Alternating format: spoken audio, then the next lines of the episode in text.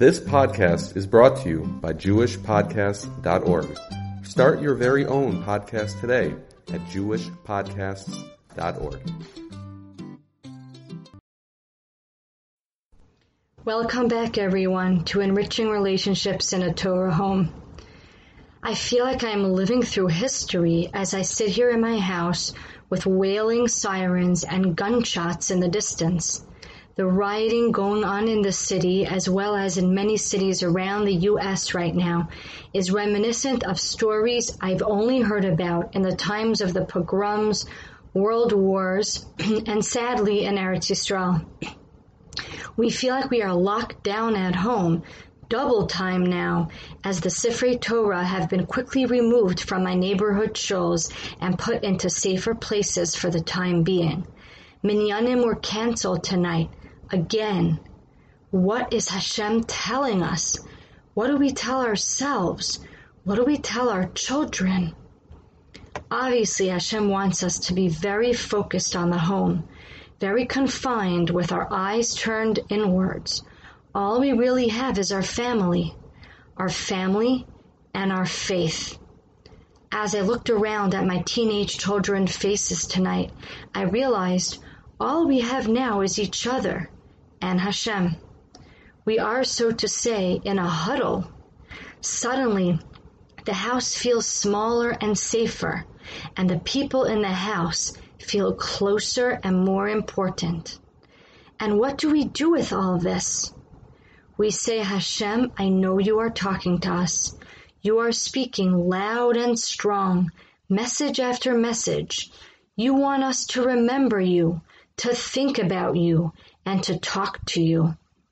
You want us to whisper a prayer, to shed a tear, to long to connect to you. There's a story told of a man who stood atop a tall building and threw dollar bills down for all passers-by to gather. The pedestrians were each ecstatic as they saw the dollar bills on the floor, pocketing them and moving on. After a while, though, the man changed his tactic. Instead of dropping dollar bills to the ground, he stood atop the tall building and threw down rocks. Needless to say, the pedestrians were concerned as they were nearly hit by a rock falling to the ground. Each one would pick up the rock and look up to see where it came from. The man's experiment had worked. He called out, when I dropped money, you eagerly grabbed the money with no interest in knowing where it came from. However, when rocks began to fall, suddenly you cared to know the source.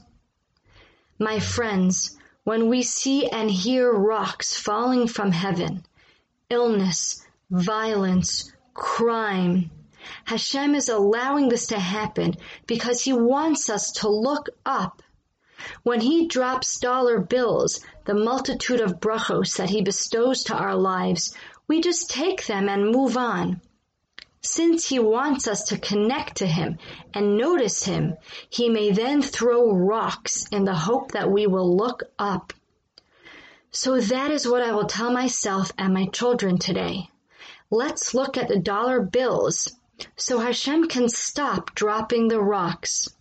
What can we be grateful for today? In what ways are we lucky, blessed, fortunate? Let's look up at the building and recognize the source of our blessings. Hopefully this recognition will alleviate the need to send any more rocks. May we see Yeshuos salvations speedily in our days.